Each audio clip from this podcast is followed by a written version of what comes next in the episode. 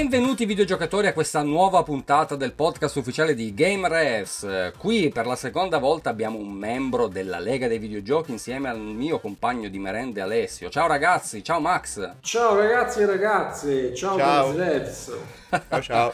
Come stai Max? Come stai Max? Sei contento di essere qui con GameRevs a parlare di un argomento che tra poco andremo a snocciolare, anche se la gente ormai avrà già letto il titolo, quindi sapranno già tutto, però noi facciamo finta che non l'hanno fatto. Sei contento?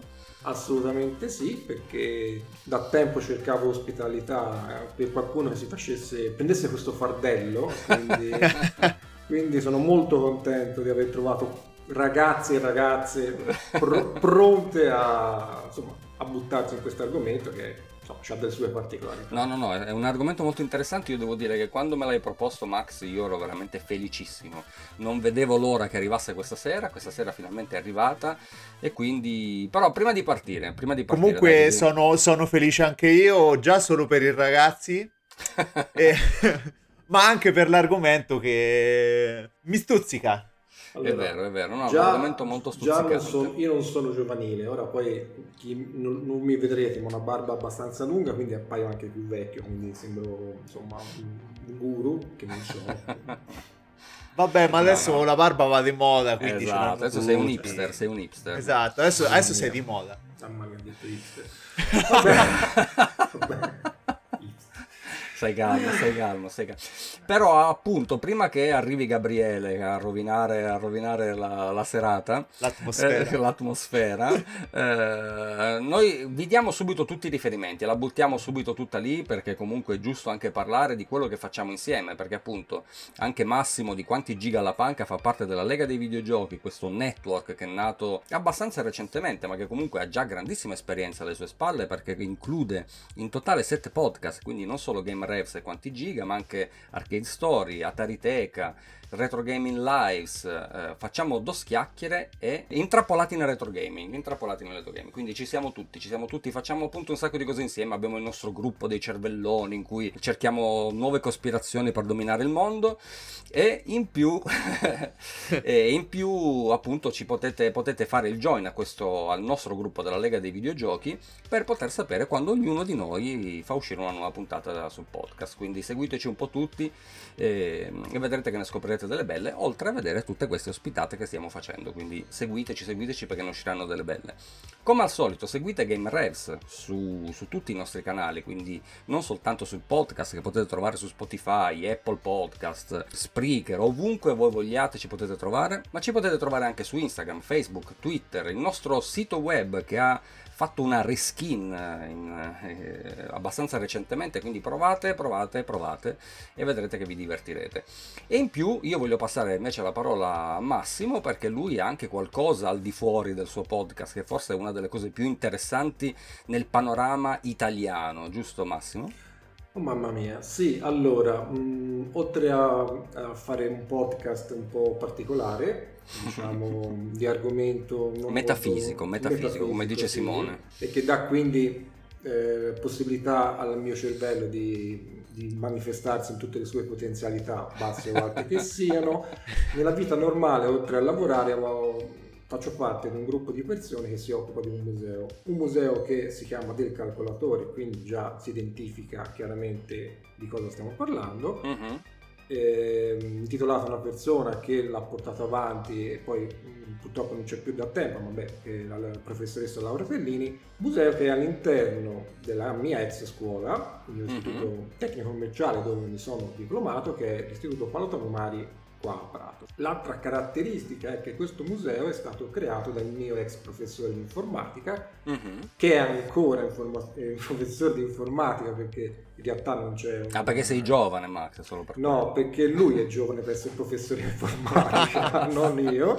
Quindi parliamo di tre anni di differenza, che allora erano tante, giustamente, ora mm-hmm. non lo sono più. Professore che mh, ha avuto l'idea incredibile eh, qualche anno fa, metà del duemila, di mh, recuperare il parco macchine all'interno della scuola. Una scuola che è nata negli anni sessanta, c'era l'uso di tenere le macchine, anzi di smettevano. Quindi le macchine del laboratorio venivano tenute da parte. Poi a un certo punto c'è stato un, un trasloco. Uh-huh. E il professor Riccardo Aliani, giusto anche dirlo, perché insomma anche certo. lui è, tra l'altro è riconosciuto come il, il portatore maggiore del, del museo, decise di tenere e preservare queste macchine e iniziare a costruirci un museo. Che vuol dire museo del calcolatore? Vuol dire che non ci abbiamo solo P C o console, uh-huh. poi spiego perché ci sono le console, ma ci sono anche gli strumenti che si va dall'inizio del millenovecento fino a metà degli anni novanta. Perché ci sono le console? Lo spiego, questa è la domanda classica che mi fanno, ma perché ci siano le console? Allora aspetta, allora aspetta, guarda, mm. eh. ma perché ah. ci sono le console? Ah, ecco appunto, classica voce del ragazzo di dieci undici anni che viene all'Open Day, e giù, ma una domanda lecita, eh. anzi dimostra sì. anche di fare,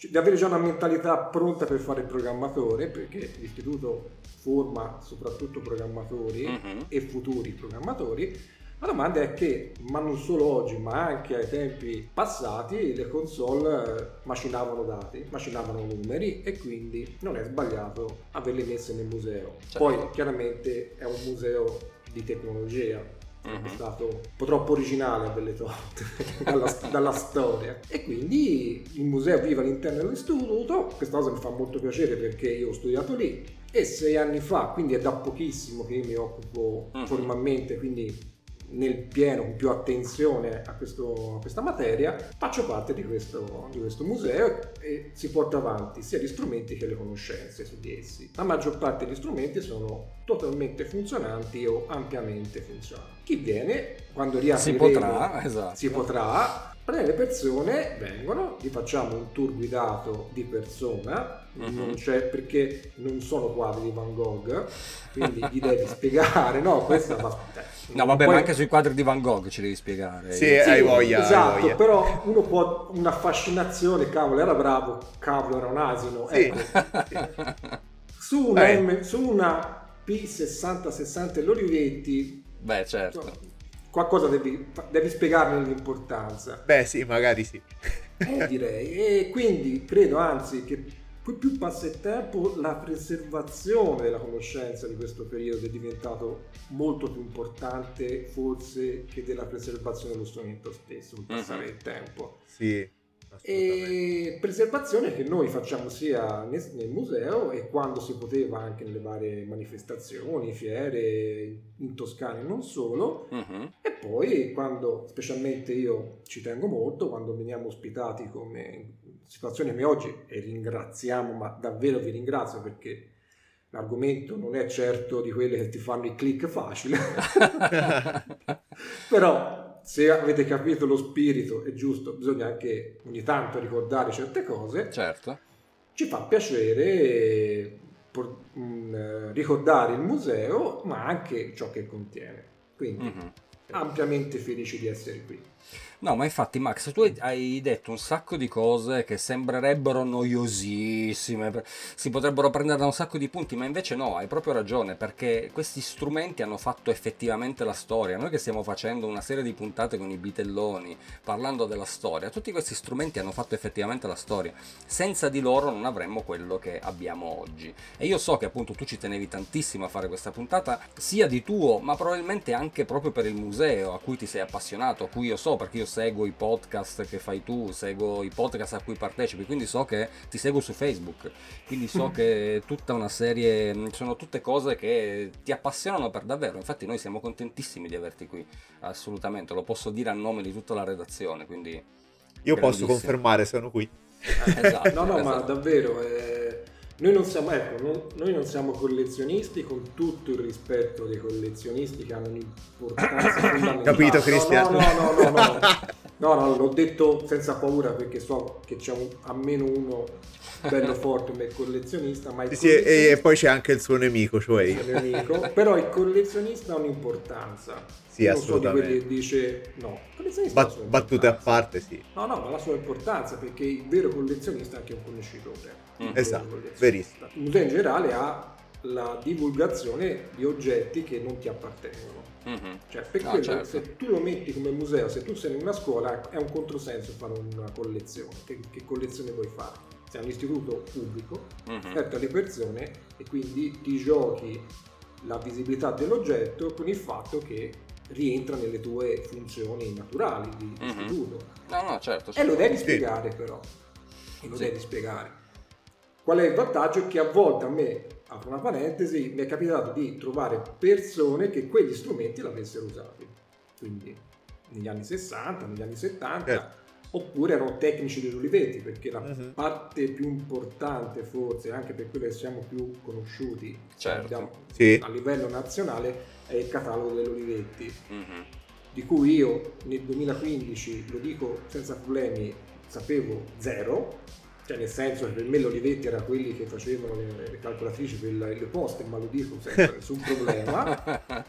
Oggi ho imparato che l'Olivetti c'era qualcosa di più che le macchine. Beh, ti dico, ti dico io, che sono, io che sono piemontese, eh, non so se si sente dal mio accento, eh, io sono cresciuto, noi nella, nella mia scuola c'erano tutti i computer Olivetti, quindi anche lì quando si parla di computer italiani, perché di questo che andiamo esatto. a parlare questa sera, sì.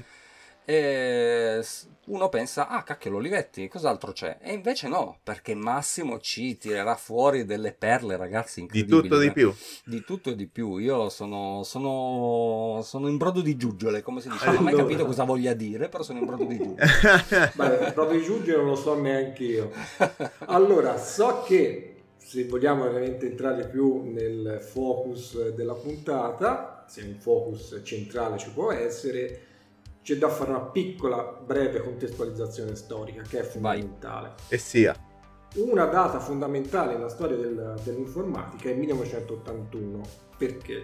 Perché l'I B M fa uscire i cinquantuno cinquanta, mm-hmm. ci saranno anche numeri e sigle, perdonatemi. No, ma è giusto così, è giusto così. Eh, alcuni, no, alcuni li conosco, ma posso capire se qualcun altro. No, no, sta... ma è per dire che devo farlo, non posso sì, sì, va fatto. E diciamo che la prima macchina personal computer dell'I B M è dell'ottantuno. Perché è importante? Perché una cosa che dobbiamo spiegare alle persone nate dopo, ma inclusa anche la mia generazione, è che fino alla nascita dei microprocessori, quindi dieci anni prima con l'Intel, poi il quattromilaquattro, poi ci arriviamo, le macchine erano di un certo tipo, dovevano essere alte, dovevano essere rumorose, dovevano essere spaziose e dovevano essere soprattutto di difficile utilizzo. Se, le, se vi capita di leggere libri di quel periodo non se ne trovano tante, ma la storia è questa, ci sarà il camice bianco, quindi lavorare davanti a un, un I B M eh, poteva essere tipo lavorare in una fabbrica, in una centrale nucleare più o meno, cioè il livello di cripticità poteva essere quello. Sì. Poi l'Intel esce con il quattromilaquattro, non sa cosa farsene, questo è più o meno noto. A me recentemente mi è capitato di leggere che eh, l'Intel delle, di questo processore voleva addirittura usarlo per fare eh, gli, gli orologi di, digitali, che c'è stato un periodo lì che stavano andando moltissimo, poi siamo tornati indietro, però chiaro a nessuno in quel momento è venuto in mente ci facciamo un personal computer, perché di cosa fosse un personal computer poco si sapeva. Cioè, sì, sì, c'era sì, la, la teoria, c'era cioè, la teoria mancava la pratica. Quindi l'Intel per dieci anni se ne fregava. Eh, scusatemi, l'I B M per dieci anni vendeva un sacco di macchine di un certo tipo, è un colosso. Mm-hmm. Poi nell'ottantuno si sveglia e dice: ma sai che? Ma se cominciassimo a sfruttarlo questo settore? E la domanda è: ma qual è questo settore? Il settore è quello che è famoso nella volgata come quella degli homebrew, cioè questi appassionati americani che proprio con la nascita del quattromilaquattro, poi con altri eventi tipo si abbassano il costo delle RAM, si incomincia anche a mh, studiarle un po' come cosa farsene di questo quadrettino magico, dorato, ma che, che da solo non fa niente. Apro un'altra parentesi, credo che molti non si ricordino che il primo utilizzo di questo Intel quattromilaquattro è stato con una calcolatrice. Questo tanto non lo per sapevo dire... nemmeno io. Eh sì, immagino. Vabbè, a parte non... che sono ignorantissimo. No, ma, ma non è un fatto è che non ci pensi neanche, no? Perché mm-hmm. te quando vedi quella scatolina che per te può essere il quattro otto sei, il Pentium, no? Mm-hmm. Credo la generazione. Sì. Sì, sì, io sì, ho visto anche sì, l'ottanta ottantasei, sì. l'ottanta ottantasette, ma quello è perché sono più vecchio, però quando vedi no, che vabbè, guarda... anche l'ottanta ottantotto, l'ottanta ottanta, ah, queste le avevo già viste. Vedi, vedi, sì, vedi, sì. vedi che siete Pu- bravi. Pure, pure io in realtà. Esatto, no, no, a parte gli scherzi, è chiaro sì, che poi sì, appassionato. Se li va a vedere sì, sì. Quel quadratino lì all'inizio, ripeto, cosa si dovesse fare non era ben chiaro, e quindi arriva la Busicom, lo dico perché è importante, secondo me chi non lo sa forse non se lo chiede, arriva questa casa giapponese, dice voglio fare una calcolatrice iperperformante, tu cosa mi offri? L'Inter, ah abbiamo fatto i quattromilaquattrocento, ma meraviglia, in realtà molti pensano che, boh, che ce ne facciamo, boh, diamoglielo a loro. Quindi è un po' divertente che il primo utilizzo era ben lontano da quello di cui siamo arrivati oggi, ma in quel contesto lì invece a qualcuno incomincia a essere interessante, è interessato al fatto che questo strumento, questa quadratina ha una potenza molto più alta in proporzione di una macchina grande quanto un armadio o mm-hmm. comunque negli anni settanta i computer non sono più la casa mm-hmm. eh, dei film di mm-hmm. fantascienza, però hanno certo una certa rilevanza, e ripeto c'era l'idea che se il computer non era grande non se ne faceva niente, cioè, le dimensioni era... contavano insomma. le dimensioni contavano è una cosa o contano io... esatto, io faccio ancora fatica, vi giuro, a capire qual era l'algoritmo per cui grande armadio grande potenzialità, mi sembra la pubblicità, la pubblicità ma... ma tu te la ricordi? Sì, sì. Tu te la ricordi la pubblicità dei pennelli cinghiale? Eh, chi sì. non se la ricorda? Eh, eh. Quindi è la stessa cosa. Esatto, purtroppo... Ma tu dici una cosa io me la ricordo di sicuro. Quello è il problema. La liabel, eh, no, lasciamo perdere, vai. Pizzette così, no, no, guarda, andiamo avanti. Comunque, dicevo, mentre chi era un po' più, ma non so se visionario, ma più attento, si era reso conto che le potenzialità erano alte. Quindi si crea questo movimento assolutamente anarchico, cioè nel senso che era di appassionati, come siamo io e voi stasera, cioè persone mm-hmm. che si ritrovano e investono il loro tempo con una passione, e si comincia a costruire i primi, chiamiamoli, kit eh, contenenti questo quattromilaquattrocento, poi sono usciti l'ottomilaotto e via, e via dicendo, fino ad arrivare all'ottantotto, ottanta ottantasei mm-hmm. e crescere. Da questi appassionati un nome noto fondamentale è nato, che è l'Apple, che yes. non è, perché dico l'Apple? Perché poi ci ricolleghiamo anche all'Apple, che non è nato ovviamente, non farò la storia dell'Apple perché ci sono persone molto più capaci, non serve molto, molto meglio sì, vabbè, esatto. Ma ormai la storia dell'Apple altro che quella dell'I B M, sì, ormai la sanno e, anche i bambini, quindi. Se, infatti secondo me è anche inutile ripeterla, però mm. per dire nel settantasei eh, Jobs e Wozniak costruiscono, sintetizzano ecco il primo Apple uno, uh-huh. da lì c'è tutta una storia che dura ancora oggi, quindi comunque se dobbiamo dire già la redi- la, il valore dell'eredità che è stato quel periodo negli Stati Uniti, potremmo già dire Apple, e mi sembra già più che abbastanza. Sì, sì, sì. Sì, assolutamente. Oltre, quindi ripeto, nel settantasei Apple, nell'ottantuno, settantanove, ottanta I B M dice no ragazzi, qui c'è questo, cioè qualcuno cominciò a dire all'interno di I B M forse c'è un settore di mercato che dovremmo guardare un po' meglio, forse dobbiamo smettere di fare.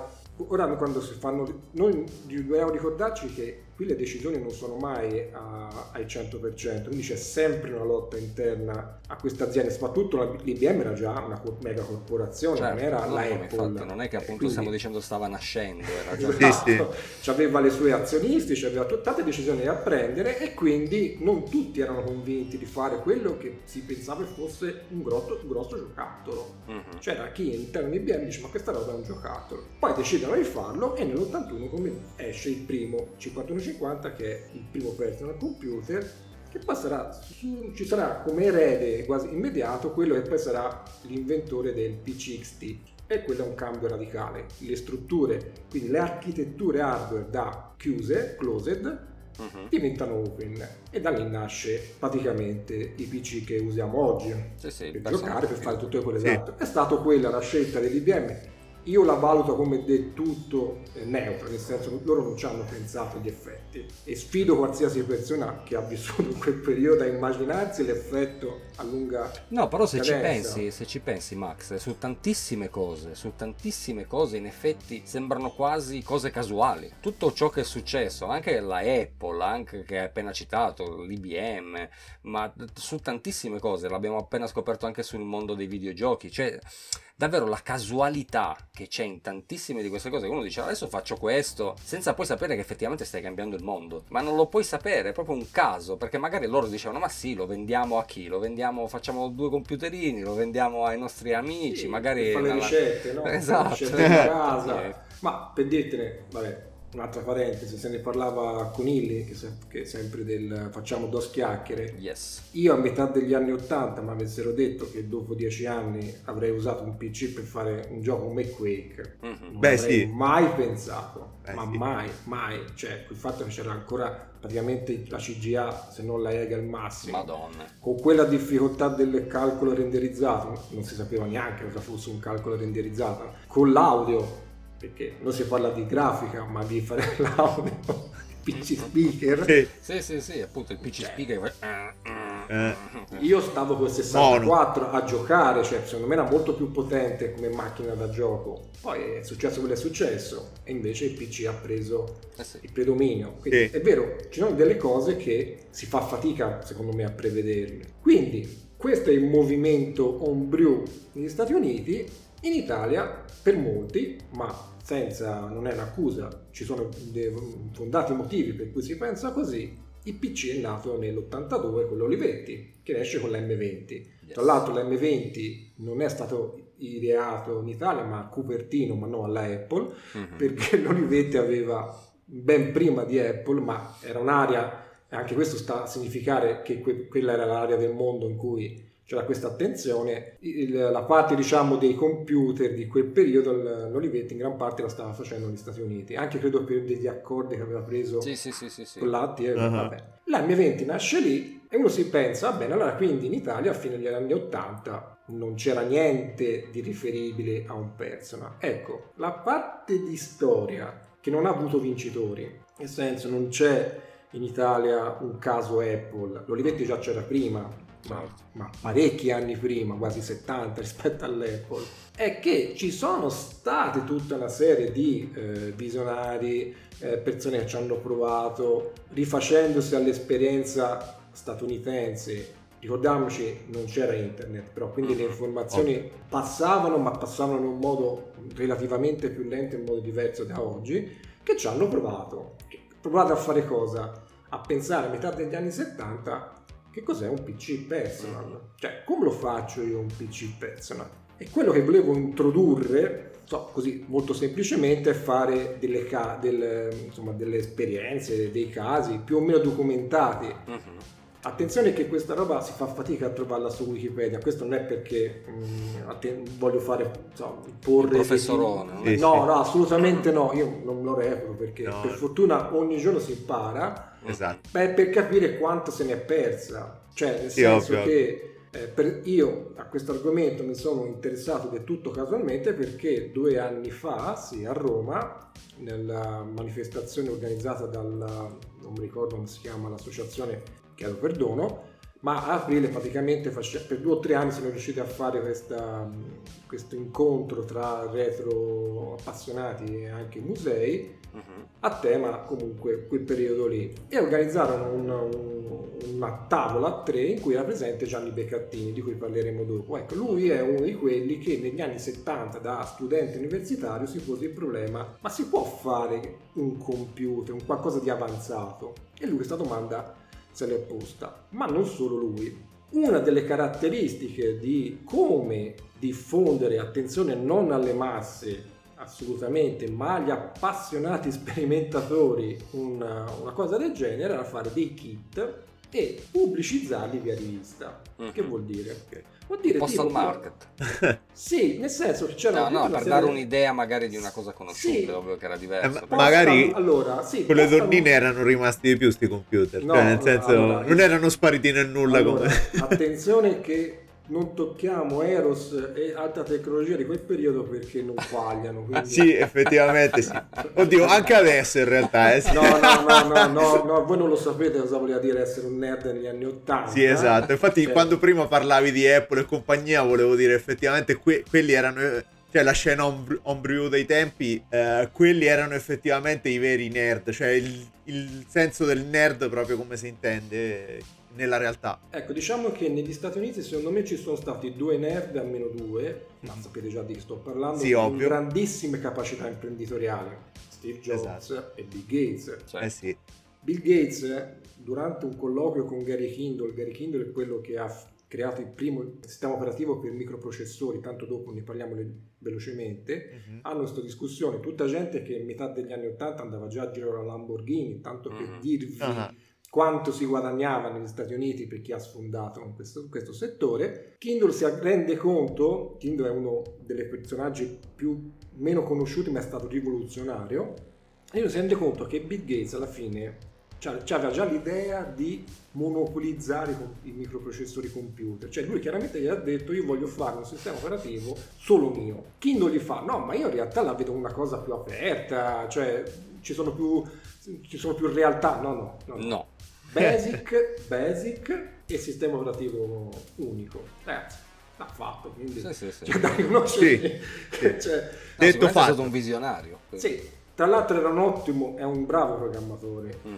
Sfatiamo eh. anche questa cosa, e Bill Gates non sia capace. Ha fatto no, no, no, no, ma questo cose. Credo che sia un'altra di sì. quelle cose che si sa, che a differenza di Jobs lui era un, un bravo sì, tecnico. Sì, tecnicamente, mi arrischio a dire che tecnicamente Gates era più capace, tra virgolette, mm-hmm. poi mi abbia sempre capire cosa vuol dire capace, no, no, eh, certo. di, di Steve Jobs. Però sul fatto di come vendere un prodotto, capirne soprattutto, co- ecco, forse Jobs aveva la capacità di vedere un po' più avanti degli altri. Uh-huh. Sì. Comunque, tornando nel focus, torniamo poi, a, torniamo mi a... dovete correggere però ragazzi, se mi lasciate andare così sono cavoli vostri. Vabbè, alla peggio ti tagliamo, dai, che problema è. eh, mi sa, diventa cinque minuti allora. Comunque, tanto per cominciare a entrare nella, nella storia, vogliamo raccontare, c'è il caso dell'Amico duemila, già i nomi sono abbastanza accattivanti. Tra l'altro Amico duemila, devo riconoscere, non era negli standard dei nomi che si assegnavano in quel periodo lì, poi ne vedremo di molti peggio. E l'azienda si chiama Ansel, Asel, scusatemi, che mi credo che fosse milanese, ma non vorrei sbagliare, comunque nell'area lombarda. Praticamente trova un accordo con una rivista sperimentale, che credo non ci sia più ormai da tempo, per presentare e parlare di un loro kit che è l'Amico duemila. Che vuol dire? Vuol dire che l'approccio era questo: noi abbiamo idea di portare avanti un nuovo prodotto per, e negli articoli si dice così, appassionati sperimentatori, quindi non c'era ancora l'idea, almeno in Italia alla fine degli anni settanta, che il P C potesse entrare negli uffici o nelle case degli italiani. Ancora questa sensibilità credo non ci fosse, però c'era l'idea di dire ma no, ma con queste macchine si può sperimentare. Quindi loro fecero questo bel kit, credo su base straniera, cioè nel senso non è che l'hanno partiti da zero, quindi dagli Stati Uniti, però l'idea era di prendere un bel sessantacinque zero due M O S, che è strafamoso, sì, sì. un kilobyte di RAM che comunque sì. non andava male nel settantotto, tanta roba,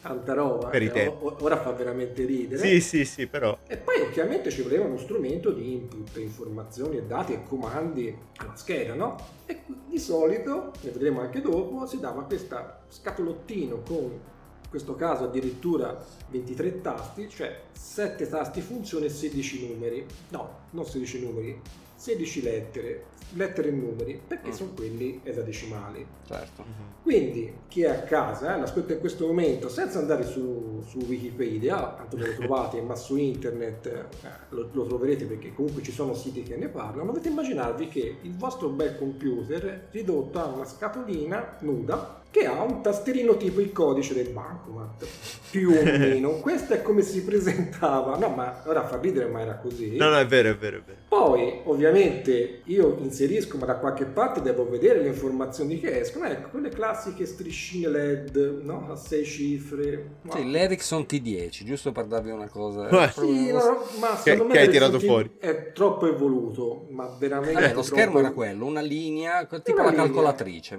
Esatto, tipo la esatto. calcolatrice, vedete, mi aiutano, grazie.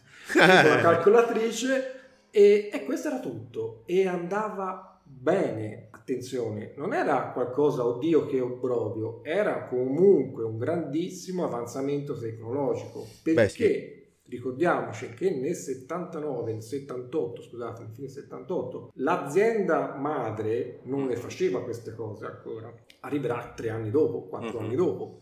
e, e di sicuro anche Olivetti si è mossa perché si è mossa I B M, perché si rientrava nella solita idea, quelli sono giocattoli. Ricordiamoci, in questo periodo non ci sono neanche gli home computer. Certo, sì, cioè, si era appena passati dagli armadi alle cose. Sì, esatto, diciamo che arriveranno un anno o due dopo, mm-hmm. che è pochissimo negli anni ottanta, però ancora non ci siamo arrivati. C'è, c'è l'Atari, quello è vero, se volevi mm-hmm. giocare c'era l'Atari, però parliamo di tutta un'altra cosa. E poi uno mi domanda, ah ma immagino programmi evoluti, sì, l'assembler, cioè tu comunque questa macchina questa macchina, per chi non sa che è l'assembler, perché non è scontato saperlo, praticamente è il linguaggio probabilmente più vicino a come ragiona la macchina. Sì, poi sì, proprio viene chiamato linguaggio macchina, quindi. Esatto, tra sì. l'altro eh, di alti di alto e basso come vengono chiamati i linguaggi è in, è in base a quanto sono vicini alla nostra lingua, quindi uh-huh. questo è di basso livello, cioè l'assembler. Se voi andate domani al bar e chiedete un caffè in assembler, vi arrestano, cioè voglio dire, quindi è da assolutamente da sconsigliare. No, ecco, no, hai fatto, eh, puoi fare un esempio bellissimo. Cioè, adesso noi andiamo a chiedere il caffè, giusto così per, per rendere un po' l'idea, andiamo a chiedere il caffè e loro ti danno la tazzina con dentro il caffè dentro, no?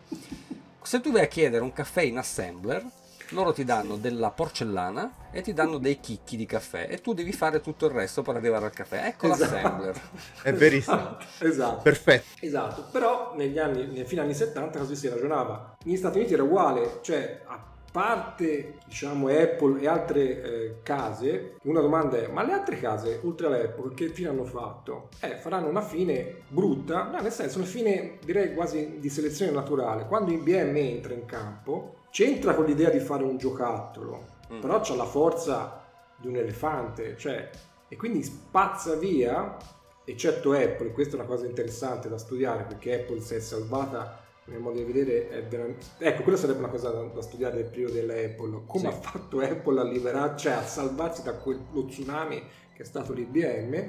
Sono stati spazzati via da questo colosso che comunque aveva riserve finanziarie molto più alte della Cromenco, Capiro, non le sto inventando, eh. Sol venti, l'Insai, l'Altair, dall'altro l'Altair o l'Insai, l'Insai. Fuori? È, l'una, è, una ah. di quelle, è una di quelle che conosco anch'io. Esatto, eh, perché io. È andata al cinema, era ah. uno dei computer, il famoso wargame. Bu, bu, bu, bu, bu. Ah, ecco, ah, perché bravo, bravo, bravo. Se ecco. non ricordo male, ora è chiaro che mi arriverà uno, no, non no, era però. Sì, ovvio, ovvio. Siamo qui male, anche per quello. Quindi macchine, scatole, be- per me bellissime, assolutamente, mm-hmm. che possono ricordare forse uno stereo, è la cosa più vicina sì. a uno stereo in questi sì. settori, eh? Però ovviamente di, di fronte, cioè erano di appassionati o di aziende, sì, creati, che erano diventate aziende ma che non avevano la forza dell'I B M. Ragazzi, quando l'I B M ha fatto i, i microcomputer, la gente comprava I B M, questa è stata, sì, sì, sì, no, questa è stata uh-huh. la... Sì.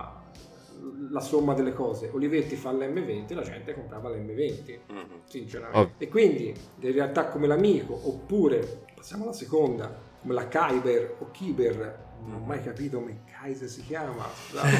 Come Chiber, che Chiber, che tra l'altro è ancora attiva, è un'azienda pistoiese. Anche lei fece una macchina, però non più pensata, uscita qualche anno dopo, non più pensata, già qui si vede il cambio, no? Per gli sperimentatori, quindi non è un kit uh-huh. da, da presentare in una rivista, ma qualcosa di più strutturato. Si fa questa macchina basata sullo Zilog Z ottanta, quindi un processore strausato, strafamoso, sì. è, è molto ben eh, conosciuto. Tra lo Z ottanta e il sessantacinque zero due mi pare che alla fine lo Z ottanta fosse molto più semplice da programmare rispetto al sessantacinque zero due. Ho letto giudizi sprezzanti sul M O S. Sempre Gary Kildall, di cui dicevo prima, nel suo libro dice, ma come è passato per cervello a Wozniak di usare un sessantacinque zero due?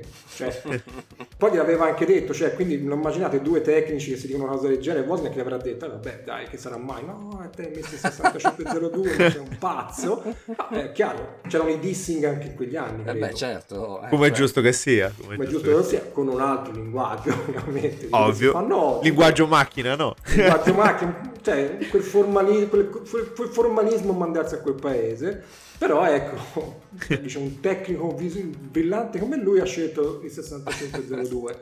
Vabbè, comunque lo Z ottanta, la Chiber, perché sceglie lo Z ottanta? Quindi una macchina con sessantaquattro kilobyte, quindi potentissima, uh-huh. in due banchi di RAM, quindi con tutta una serie, con il suo monitor, attenzione, è un'altra parentesi, avete capito che questi vi davano i hit, ma non vi davano tutto, sì, tutto. Sì, sì, sì, quindi sì. Se c'era il tastierino numerico del, del bancomat era un conto, se no dovevi anche tu procurarti lo strumento di input e lo strumento di output, che poteva essere o il nastro o il televisore. Mm. Attenzione che i primi che hanno pensato a come fare un, un sistema operativo, quindi il solito Gary Kildall, su un microprocessore, non avevano escluso a priori il nastro. Oggi ci farà ridere pensare che qualcuno si avesse posto il dubbio, ma non posso usare un'unità nastro per farci girare un sistema operativo. Kindle disse che non si poteva fare, infatti aspettò il floppy, almeno un floppy che funzionasse, perché ricordiamoci, quando sono usciti i floppy non è che c'era il manuale che ti spiegava ah guarda si fa così, scrivi ah, no, certo, certo. Era tutto da inventare. Diciamo che si poteva usare anche il nastro, però ecco, ad esempio questo è il dicevo del Chiber Minus, quindi Z ottanta, sessantaquattro kilobyte di RAM, cioè non mi riesce neanche più dirlo, sessantaquattro kilobyte di RAM, addirittura collegato a un monitor, monitor neanche televisore C R T a fosfori verdi e non ambra, sì. non ambra. Attenzione, è tutto un costo, cioè c'è tutto anche un ragionamento che il verde è più bello dell'ambra, io preferivo l'ambra, ma poi ho scoperto che probabilmente qui ho usato anche in, sì, sì, a chi me lo sta chiedendo, ho usato anche in fosfori o ambra, quindi. E eh, perché lo Z ottanta? E ci ricolleghiamo al discorso che facevo prima, perché proprio a metà degli anni settanta era nato il C P M, primo sistema operativo vero per microprocessori, quindi non è l'emme esse dos come uh-huh. molte persone sono portate a pensare, uh-huh.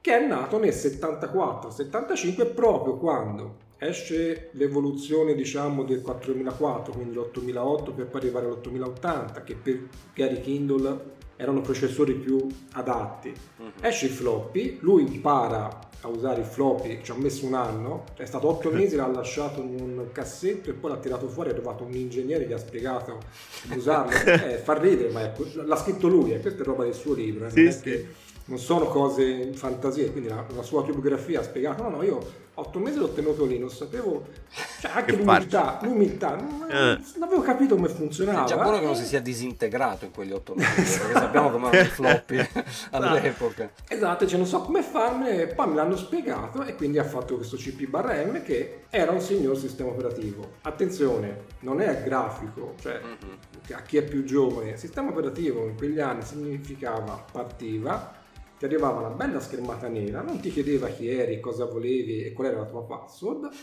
e ti, fa, ti veniva un, un cosino che si illuminava intermittenza, il prompt, il prompt. Esatto. E tu dovevi essere conscio di quello che volevi da lui, di cosa dovevi fare, esatto. Però immaginatevi fra una cosa nera che tu inserisci dei comandi e poi lanciare dei programmi che potevano essere un editor di testo, oh eh. che era un Warstar magia a retto, poteva essere un VisiCalc, quindi una sorta di foglio elettronico, rispetto a dovergli dire alla macchina A E zero uno B C quattordici, cioè è chiaro che è un'evoluzione stratosferica, sicuramente sì, eh beh. Che è difficile da spiegare oggi, però chiaro, no no però vorrebbe... è così, no hai ragionissima, è assolutamente così, quindi ci vorrebbe la macchina del tempo per, per capirlo, e questo è quello che mi preme. Attenzione, ricordare che prima dell'emme esse dos c'era tutta un'esperienza, quando, le, quando I B M, e sarebbe a farci una puntata, scelse emme esse dos al posto di C P M, che a metà degli anni ottanta, no, scusate, nell'ottantuno era già il sistema di riferimento per quel settore, affidabile, conosciuto, tra l'altro, ah, ma, ma dico anche questa, e C P M, lo sviluppo, sì, non so, io non so dove limitarmi. No, no, no, ma tu vai, tu vai a ruota. No, ma vabbè, va bene. C P M, fra le tante rivoluzioni, ha inserito il concetto di BIOS o di BIOS, mm-hmm. che cos'è? Che forse non esiste neanche più, perché ora c'è l'F T, credo, sì. Quindi è mm. tutto cambiato nel, nel metà degli anni duemila. Però dovete sapere che prima, per entrare a dare i parametri, diciamo manualmente, senza aprire la macchina, per quello che si poteva fare al proprio P C, si entrava, faceva cancia, F dodici, vabbè, I N S, quello che era, entravi nel BIOS, questa cosa criptica, eh, misteriosa, oddio, ho aperto il BIOS, chissà cosa succederà.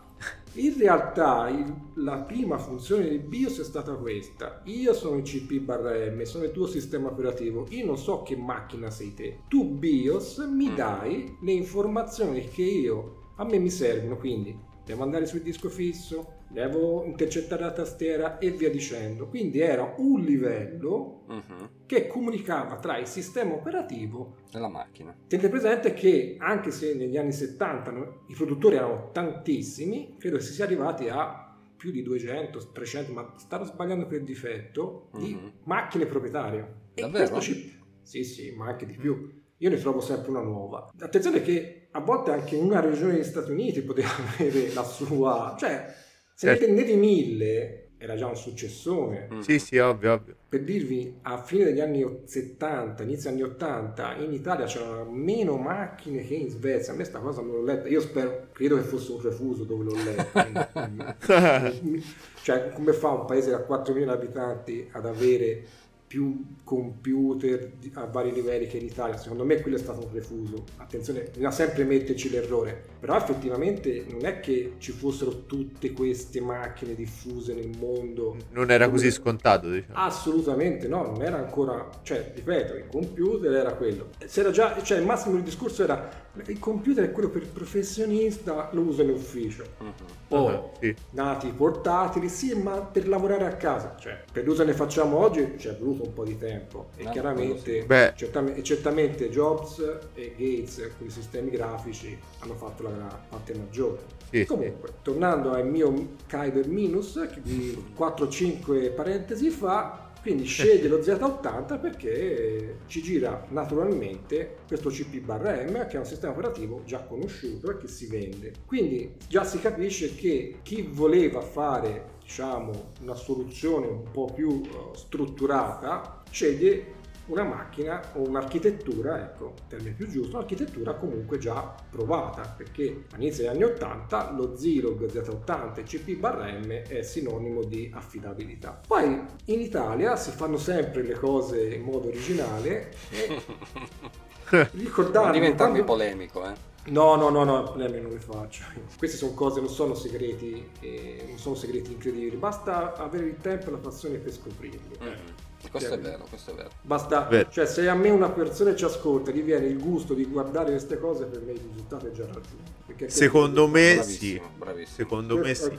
E questo già il fatto che uno si ponga, ah no, l'M S DOS non è il primo sistema operativo, ah, ce n'era uno prima. Cioè questo è già un cambiamento di pensiero, voglio sì, dire, no? Sì. Re- recuperi dieci anni di storia. Comunque eh, diciamo, tornando alla premessa, mi ricordava una pubblicità, ma che qua batteva parecchio, poi ho scoperto perché, perché la scuola era a Bagnarrivoli, c'è ancora, che è la Frail. La Frail produsse, oltre nel, storicamente dei P C assemblati, poi spieghiamo cosa sono i P C assemblati, anche se l'abbiamo già detto, uh-huh. è una sorta di, credo che sia terminato però, visti i tempi, di, mh, gio- di unione, di, di comunione di intenti con una scuola, la scuola due F. La scuola due F si preoccupava di formare l'informatica alle persone che non, non erano esperte, sì. e la Frail predisponeva un suo tipo di computer. E la cosa che ho trovato divert- cioè, divertente e interessante è che quando ha scelto l'architettura ha scelto l'M S X, quindi parliamo già metà degli anni ottanta, però un M S X, quindi sempre con lo Zilog Z ottanta, forse un po' depotenziato vedendo il modello, ma non vorrei, perché poi andrebbero aperte queste macchine certo, per sapere quello certo. che c'è dentro, e questo lo dico a tutti, le architetture vanno viste da dentro, mm-hmm. non da fuori, però era una macchina un po' particolare che non poteva fare tante cose, quindi ci si poneva anche il problema di fare computer a uno scopo unico, cioè quello di insegnare informatica, quindi basic, comandi base, a un gruppo di persone completamente ignoranti nel senso buono del termine, quindi che non conoscevano niente dell'informatica. Quindi negli anni ottanta si poteva ancora fare un tipo di, di attività simile che oggi assolutamente, ecco, questa è propriamente improponibile, perché oggi lo sappiamo che si impara o su internet oppure cioè, c'hai gli amici, c'hai YouTube, c'hai... E proseguendo, quindi ritorno... Vai, vai, vai torniamo, torniamo a noi. Torniamo mi a fa noi. Piacere parlare di un pezzo che abbiamo anche al museo, che è lo Z ottantuno, che è sempre un kit ma della Nuova Elettronica, che è una rivista molto più conosciuta probabilmente oggi, almeno nella memoria di tanti, sì, non solo della mia generazione, ma anche chi la comprava negli anni novanta e inizio del duemila, perché ha cessato le pubblicazioni non da tantissimo tempo. Ma fra il settantanove, a me questo mi ha fatto impazzire, e l'ottantacinque, cioè non qualche numero, ma per sei anni hanno contribuito con articoli e poi rendendo a disposizione pezzi che tu dovevi ordinare, ovviamente, non è che racchiudevano uno zio. Ma quindi non era come le raccolte della De Agostini di oggi? No, no. No, io credo che... che dovessi... alla fine spendi come a comprarti una macchina. No, perché... esatto, no, penso che dovessi comunque un po' ordinarli. Mm-hmm. No, non ho controllato, io l'ho dato per scontato, ma poi chissà, no, non credo, ora non credo che abbiano messo un processore. E oggi avrete il nuovo processore. Esatto,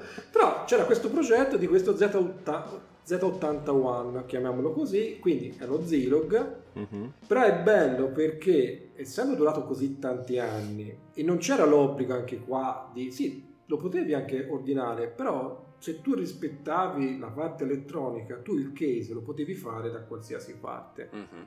E chi vorrà a vedere il catalogo del museo no, troverà uno di questi Z ottantuno, quindi della Nuova Elettronica, fatta da uno startup che fa parte anche del nostro museo, che è un po' più anziano di me, che è Mario Bertotti, che però a livello locale, ma non solo, è conosciuto come una, una delle figure, una delle mentis eh, più interessanti del periodo anni sessanta settanta, ha fondato l'azienda e via dicendo, che ora fa parte del museo. A me mi fa sempre impressione questa cosa, però no, va bene, sai, sono le cose della vita. Lui aveva messo questo Z ottanta all'interno delle scatole da vino di legno, quindi quelle a tre. Lui aveva, si era ricavato il case e dentro ci aveva messo al libro, uh-huh. Okay, ci aveva messo questa, questo kit. Fico. Assolutamente molto funzionante, ovvio, basico, quindi anche lì c'è il, il tasterino del bancomat. Però ecco, quando le persone vengono al museo e hanno un attimo di pazienza, perché ci vuole un attimo per programmarla, li facciamo vedere come funziona. Mm. E quello, ecco, per esempio, se vuoi spiegare a una persona che cos'è l'indirizzamento a memoria, così, mm-hmm, proprio avviso, è quello, sì, è uno degli strumenti migliori, a meno che l'emulazione sul computer, ma lì ovvio, vedi proprio... è questo, tu vedessi il corpo umano, no, in trasparenza, proprio lo vedi funzionare, e questo è vero. Bello, bello un esempio, mi piace. Fa un, sì, effetto, fa un effetto diverso, sì sì, te fai conto di avere un motore nudo e te, mm-hmm, vedi passare la benzina. Esatto. È un'altra cosa, ovviamente. Ah, ovvio, ovvio, ovvio, ovvio. Ti rimane in vederla, testa. Esatto, esatto, e vederla così, con quei bei case LED iperilluminati, ce li ho anch'io, eh. Sì, ormai ce l'abbiamo tutti. Preoccupate, invece la tastiera meccanica è chiaro. Ah, grande. Eh, non è, tastiera meccanica per scrivere è meglio. Sì, sì, almeno, sì, assolutamente. Per me è chiaro. Io non no, no, sì. A va, va un po' a gusto, però sì, sono d'accordo. No, no, si scrive meglio, gusto un accidente. Eh, lo so, sono da- io sono d'accordo, eh, io sono d'accordo. No, vabbè, se scrivi, tan- se scrivi tanto, secondo me ha senso. Se certo, se devi fare le mail all'innamorato o qualche post demente su Facebook, no, non serve, però... Ma quello non, eh. ser- non, dovre- non dovrebbe darti proprio la tastiera, però. Esatto, basta anche il cellulare. Esatto, no, neanche quello, non ti dovrebbero dare la licenza. Lo smartphone, dai, parla, parla moderno ogni tanto, che cellulare. Vabbè, siamo in Italia, cellulare, dai. Allora, abbiamo parlato di Apple, no? Io sì, non l'ho buttato lì l'Apple, perché un'altra cosa che si è un po' dimenticata, che è vero che è nato il movimento degli cloni I B M P C X T, ma presso a poco negli stessi anni tantissime aziende nel mondo hanno clonato l'Apple due. Uh-huh. Ora l'Apple sì. due, a mio modo di vedere, ha un'importanza tecnica, ma io lo vedo da un punto di vista tecnico trecentosessanta gradi molto più importante dell'Apple uno. Sì, sì, hai voglia, è così Tan- in realtà. Tanti videogiochi, e mi viene in mente Karateka, Prince of Persia, sono nati lì, c'è tutta sì, una, sì, una sì, sì, un gruppo, ma questo voi lo sapete meglio di me, perché io non sono un grande, un grande gamer. Però, no, però comunque anche a livello proprio storico concordo, sì, assolutamente, sì, sì, assolutamente, con... assolutamente. E, fra l'altro io ho il Prince of Persia dell'Apple due a casa, l'unica cosa, però poi lo darò al museo, però poi ma faccio fatica, quello, quello tipo piramide, vabbè, sì, c'è una scatola particolare. Comunque nacque tutto un fenomeno di aziende che clonarono la scheda dell'Apple due, che ripeto anche quello siamo di un M O S sessantacinque zero due, sì, però aveva delle caratteristiche particolari anche. Poi Apple introdusse anche delle protezioni, ma in Italia la Selcom di Ravenna, che faceva tutt'altro, riuscì a prendere l'originale, rifarlo e creare quello che si chiama il lemon. Non a caso lemon e l'Apple hanno lo stesso numero di lettere. Coincidenze. Eh, coincidenze, mica tanto. Perché essere due frutti. Sì, esatto, ma anche perché poi c'era il controllo, cioè praticamente il BIOS dell'Apple aveva lo spazio per cui scrivere Apple e ci mettevi lemon. Eh certo. La macchina partiva. È importante storicamente questa, il lemon della Selcom, perché era cento per cento compatibile e mm. credo che raramente, ma poi in quei tempi credo sia l'unico caso in cui l'azienda abbia fatto un completo ringegnizzazione, scusatemi, di un Apple due, quindi una macchina bella tosta, mm-hmm. e farla funzionare. Perché fare questo? Perché semplicemente invece di pagare due milioni e duecentotrentamila lire ne pagavi seicentottanta. Eh beh, ora...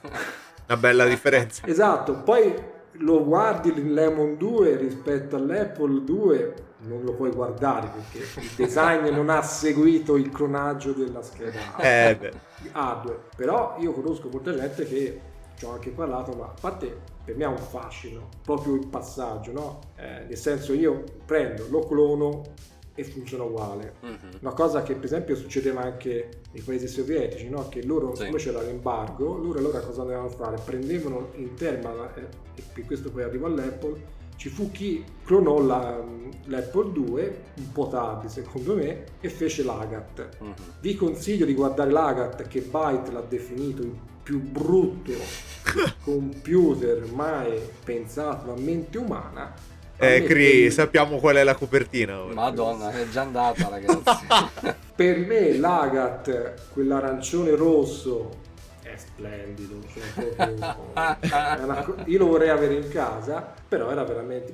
Il problema è che costava tanto per l'operaio sovietico. E adesso costerà ancora di più, immagino. Ma non lo so quanto... Eh, guarda, non so quanto si trova, quanto è facile trovarlo. Tra l'altro, il Lemon due...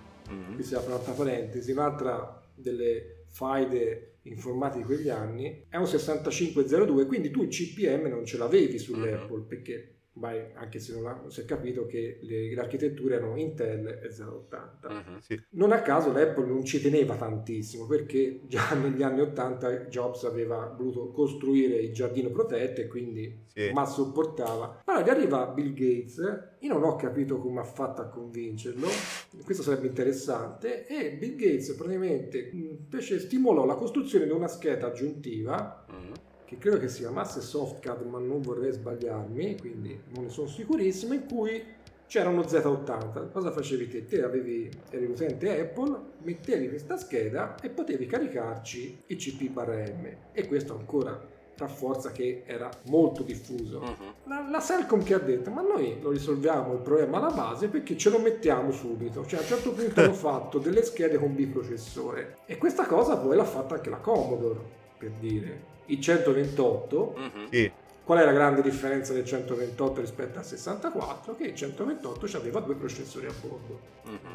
Un'evoluzione, credo l'ottantacinque dieci, ecco, qui ora mi ammazzano, non lo ricordo, eh scusatemi. Non Beh, poi ricordo. Chiederemo a Cusane, dai. No, Cusane non mi ammazza, sono altri, mamma, Cusane mi vuol bene, bravo.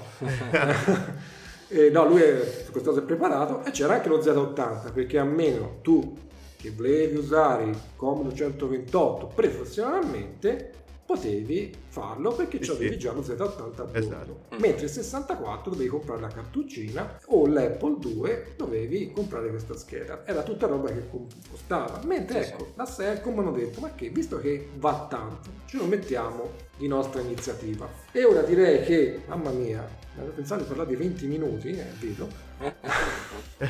vorrei ecco dedicare l'ultima parte invece a Gianni Becchettini, che Vai. è vivo, eh, lotta con noi, che c'è, una, c'è un'azienda, però mi ha fatto emozione vedere di persona, fa, fa un altro effetto sinceramente, una persona che ha avuto a metà degli anni settanta, quando era ancora studente universitario, quindi molto prima di quelli che vi ho detto prima, cioè della A S E L, eh, della Nuova Elettronica, quindi lui, cioè, cioè lui il problema se l'è posto ancora prima, nel settantacinque credo, venne a f- sapere di un kit che ha un nome che vi dovrebbe solleticare, che era il File Child. Uh-huh. File Child aveva un suo processore l'aveva poi messo il famoso, la famosa console di cui vi ha parlato il grandissimo Magno C D I, il CHAI Channel otto, che è una console anche quella che si è un po' persa.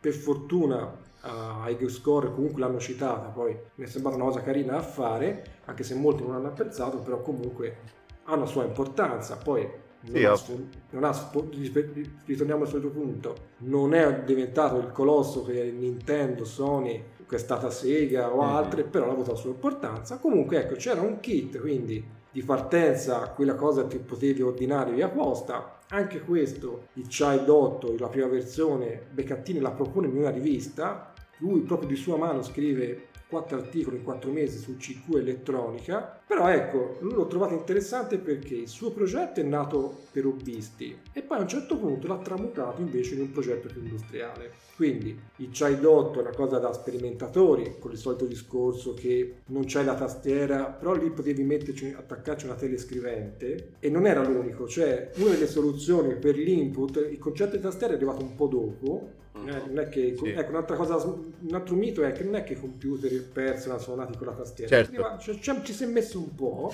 sì. se, se tu avevi una telescrivente la potevi, che comunque puoi mandare, puoi mandare dati, quindi puoi mandare lettere o numeri, cioè la potevi attaccare se la scheda che doveva ricevere era pronta. Eh. Il child lo potevi fare, e già però aveva costruito tutto un ecosistema, e lui lo chiama così ecosistema, cioè sono questi articoli andrebbero letti per il linguaggio che si usava in quegli anni, cioè che, oh, oggi, veramente, che oggi veramente sì, sì. Non, non avrebbe più senso, che è un misto tra siamo tecnici, siamo appassionati, però devo anche un po' aprirmi, perché sennò qui siamo sempre sì, sì, io sì. e te, esatto. esatto. E quindi lui spiegava tutte le potenzialità di questo primo kit, che effettivamente non era il massimo, però poi ideò il C H A I Z e passa lo Z ottanta, a caso, perché anche lì c'è un sistema operativo di riferimento, va preso, e quindi cambia l'architettura. E poi invece negli ultimi anni l'azienda ha chiuso l'ottantaquattro, fa il modello T.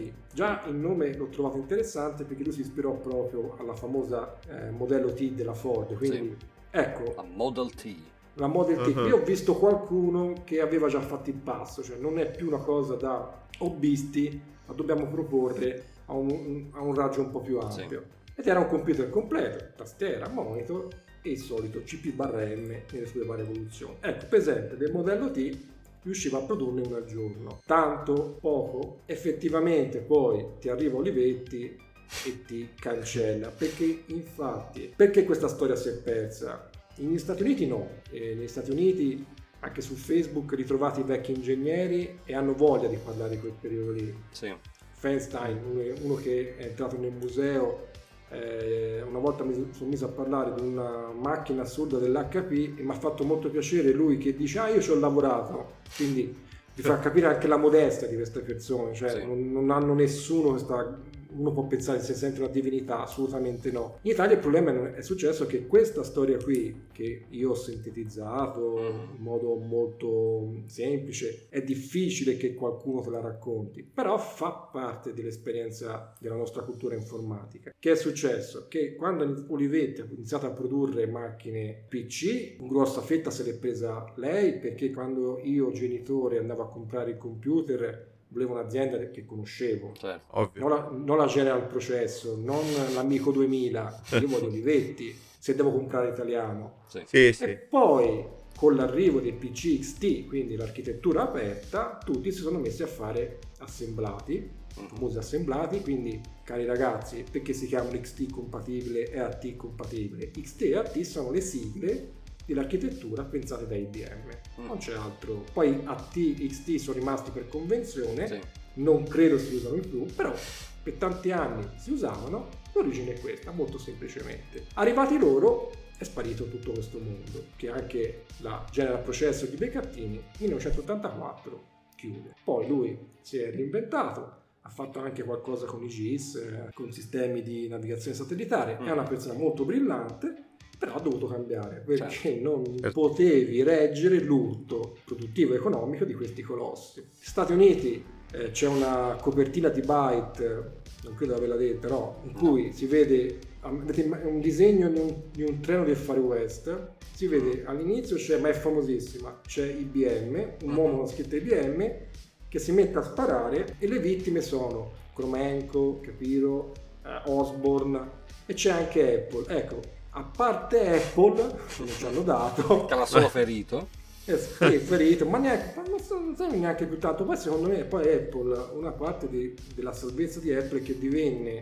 una macchina, un'azienda che faceva computer per le scuole. Allora questa cosa di fare computer per la scuola è stata la fortuna di Sinclair, è stata la fortuna di, della B B C, è stata la fortuna di tanti. Uh-huh, sì. Quindi è vero che si dice eh, ma Olivetti però lavorava a stretto contatto con il pubblico. Eh sì, ma non è che, non è che gli altri, voglio dire, potevano permettersi, cioè ricordiamo, a metà degli anni ottanta il computer non era ancora visto lo strumento che è oggi, ci vorrà un po' più di tempo, negli Stati Uniti no, perché poi ci hanno messo meno, poi ragazzi l'Apple nell'ottantaquattro ti fa un sistema a finestre, quindi ottantaquattro ottantasei quello che è, quindi già cambia l'approccio alla macchina, diventa probabilmente più semplice, per quanto io preferisca il terminal per dare comandi che usare il mouse, ovvio però che al lavoro non è che mi metto eh sì a fare tutto, mi metto a, è un altro metto, mondo esatto, mi metto a fare chissà cosa, cioè uso il mouse, il mouse non va usato il mouse, però eh, questa è una parte di storia che grazie alla follia di questi ragazzi mi è stata data la possibilità di raccontare, ricordo è molto sintetizzata e attenzione, ce ne sono tantissime altre di queste realtà che sono durate un anno, due anni, tre anni,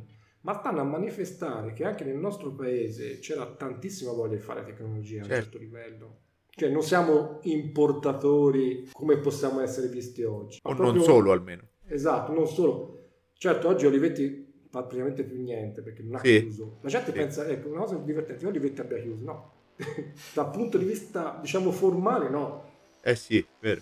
Ma non fa più innovazione, mm-hmm, esatto. Ricicla prodotti di altri. Comunque Max, io cosa ti posso dire? Se tu mi dici che questa è una piccola parte, noi ci già prenotiamo per quando sì. arriverà la seconda stagione, la seconda stagione di GameRevs, ci prenotiamo ah, sì, una no. nuova puntata con assolutamente con il buon Massimo. Alzo la, la mano, pollice in su. È stata, è stata una cosa che tu pensi, no? Io lo, lo, lo dico sempre, l'ho detto in tutte le lingue, Massimo è veramente umile, perché lui dice questa storia non interesserà a nessuno, ma e invece no, io sono rimasto esattamente come mi aspettavo, cioè assolutamente rapito, e sì, ti giuro, sì, ti sì. giuro, sono rapito. E tanto che stiamo registrando, non posso dire quanto perché poi tanto alcuni tagli li faremo, quindi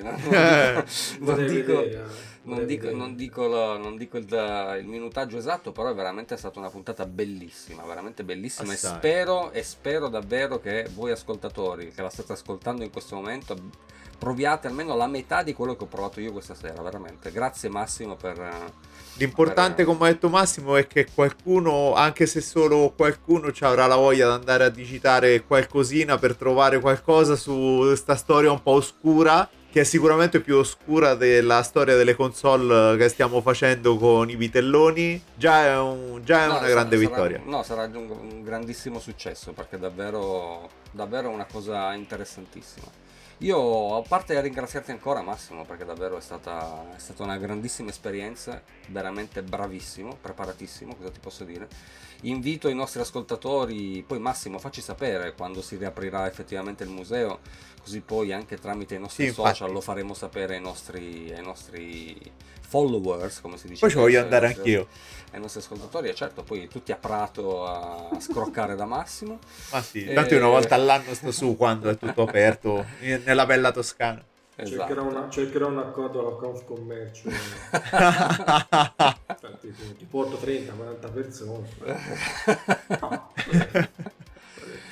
Però insomma ragazzi, quindi come al solito seguiteci su tutti i social, noi ve lo diciamo con un sacco di volte, noi vediamo che ci sono tantissimi ascolti, ma veramente tanti, io, Alessio e tutti gli altri ragazzi li controlliamo i dati, non dico settimanalmente perché sennò sembriamo degli ossessionati, ma sì, li contro... però, però è vero, tutti i giorni, eh, però, li, però li controlliamo e vediamo che ci sono tantissime persone che, si, che ci ascoltano. Venite a trovarci sul gruppo Telegram a questo punto, perché noi siamo tutti lì, potete trovare anche Massimo di quanti giga alla panca, così potete chiacchierare direttamente anche con lui, potete fargli sapere le vostre impressioni sulla puntata di questa sera. Grazie ancora Massimo e come al solito videogiocate, videogiocate, videogiocate. Bye!